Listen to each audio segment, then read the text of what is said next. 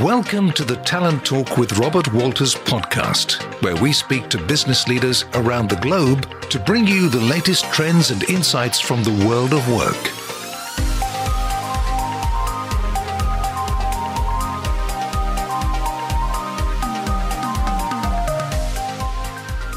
Welcome to another one of our Talent Talks with Robert Walters podcast, recording on a sunny Friday morning coming from our home offices. Today's podcast takes a different take. I'm collaborating with Chris Pinner from Innerfit in a series of four podcasts where we'll be covering the return to office from a mental health and well-being perspective, the challenges faced by leaders and employees, and potential solutions going forward. My name is Steve Church, a consultant on our qualified finance desk, and I'm joined by Chris, founder of Innerfit in 2016, advising firms on the impact of well-being on morale and productivity. Morning, Chris. How are you? Hi, Steve. Very well, thanks. How are you? Yeah, yeah, really well, thank you. Um, so this topic is really at the heart of companies at the moment, and um, from my work as a recruiter, I guess I see it from the candidate and client side, whilst from yourself more from the employer and employee side. So, from your work recently, are you getting a sense that workers are ready to go back? And just from the work that you've kind of been doing with your clients recently?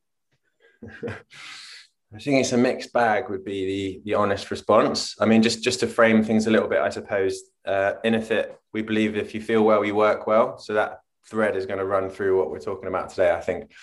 Um, and I think whether people are ready or not to go back is kind of linked to that and how we feel about it, uh, whether we're anxious, whether we're excited.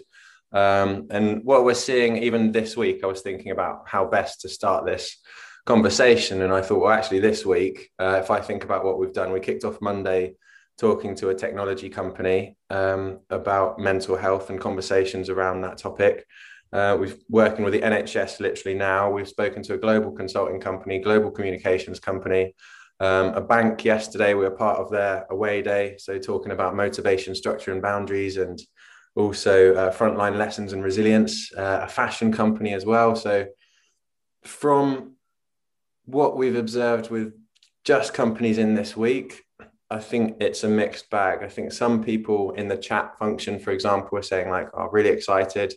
Um, others are saying words like overwhelmed, um, stressed, overworked, tired, fatigued. All of these words are coming out more in the mental health focus sessions. We ask people to use two words to describe how they're feeling at this moment in time. So I think anecdotally, just from what we've seen this week, I think people are thinking about it, but actually, like right now, a lot of them are just feeling a bit tired and a bit fatigued and a bit overwhelmed, to be honest with you. And I think that that's normal. I think we're talking about and over a year and a half now where we've well close to a year and a half where we've been working from home and i think there's just that lack of connection that lack of motivation and, and naturally we'll, we'll go through dips and peaks um, but i think that's that's me hedging my bets on the answer to that question steve.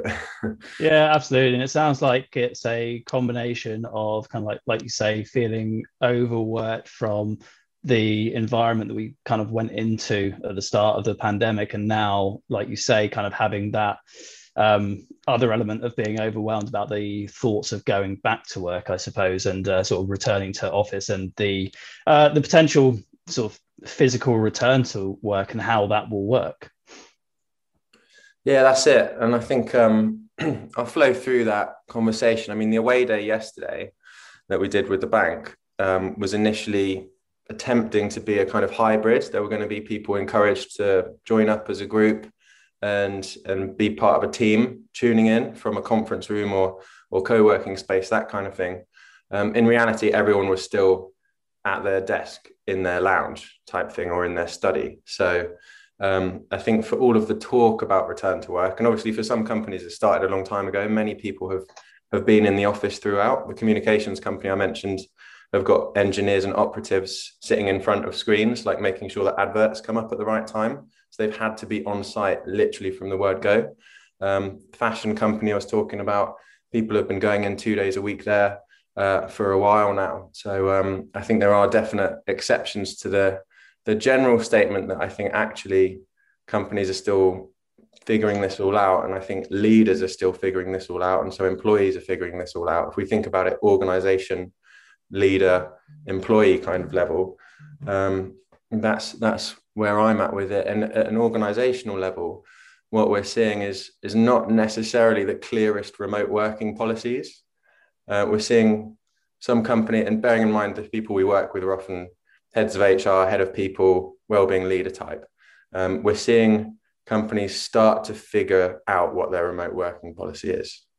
Yeah, and I think it, um, it echoes from what you were just saying about, um, I suppose, there's there's not a lot of people that are actually back in the office yet. And from sort of a poll that I was sort of running the other day, I think it was saying there was about 55% of people said that they were still working from home.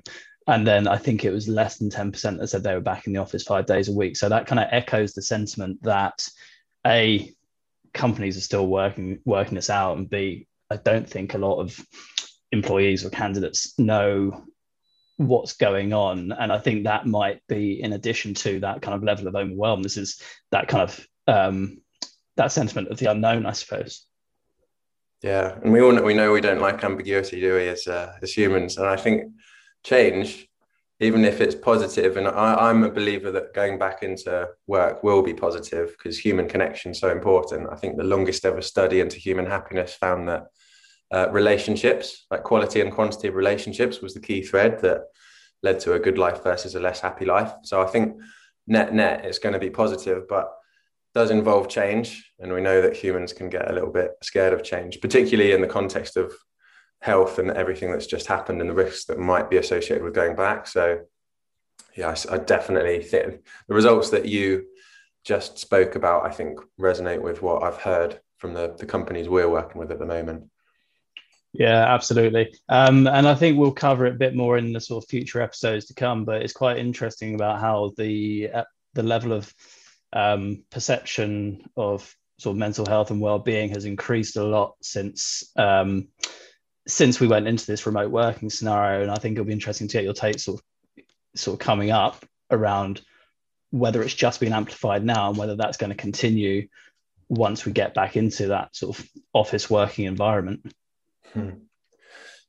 Yeah, I, I think that's for people listening. I suppose if you are in a leadership role or you are in a people related role. Uh, and frankly, if you're just part of the team and you're looking out for your colleagues, like it's an important question because um, right at the start of this, when mental health and well-being really skyrocketed to the top of skyrocketed to the top of the agenda, it's really positive, obviously, and a few people at that moment were already thinking ahead a year or so, thinking, okay, is this going to be something that sticks? Can we sustain this level of interest and and commitment to health and well-being and mental health? And uh, we had this crowd solving session, which you were a part of, Steve, obviously um, earlier in the week, and that question was raised again: like, are we going to make it stick? And I think that's going to be the choice. That's going to be the choice that's facing companies and team leaders and teammates over the coming months. Is um, is was all of this talk and yes, there's a huge amount of awareness been raised, but are we intent on backing it up with action? And are we going to commit to, for example, having uh, well-being as a strategic objective in managers one-to-ones? Like, are we going to say, guys, each month well-being needs to feature in your one-to-ones with your team? Uh, you need to have a mental health action plan in place. Like we spoke about remote working policy, but does your com- company have a mental health policy? Um, do you have mental health first aiders? Do you have a well-being stream which connects the employees with the group of well-being champions and senior leadership? I think all of these questions, if you were to write down a big checklist of the 10 things we want to do as a company for our collective mental health and well-being, like where are you on that journey? Um, I know we, will talk about this later on as well, but it's nice to think of it as, as a spectrum I think, I guess, at one end of the spectrum, you've got a toxic culture, you've got one which doesn't recognize the importance of feeling well so that you work well, and it doesn't have a mental health policy and, and champions network. At the other end, you've got companies that are very clear on the structure and boundaries they're putting in place. Uh, they're very clear on the mental health policy, and they've really embedded this culture of well-being. So, if you're listening to this, wondering where you fit on that spectrum, um, definitely put some thought into it because ultimately, people and companies that fall behind, I think, are going to lose out from a talent perspective. Um, the communications company I mentioned earlier um, said they've definitely heard rumblings of, of people wanting to leave, even if the benefits package is strong. Uh, we know that even two years ago, before the pandemic, I think it was 50%, 52% of millennials would uh, go to a company that valued well-being, even if it paid 10% more. So I think that that's only going to have been exaggerated. So if you can get up that spectrum, I think it's in your your business's interest frankly.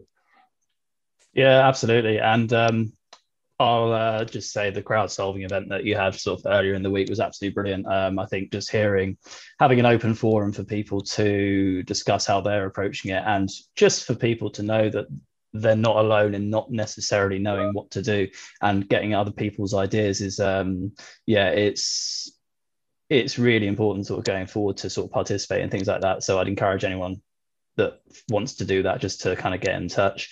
But um, I think that sets the scene quite nicely for what we're going to go into kind of in episode two. So that'll bring us to the end um, in this sort of in this first episode um, around this return to office. Um, but please do join us next time when we'll be discussing different approaches and thoughts from a leadership perspective as well. Thanks, Steve. Thanks, Chris.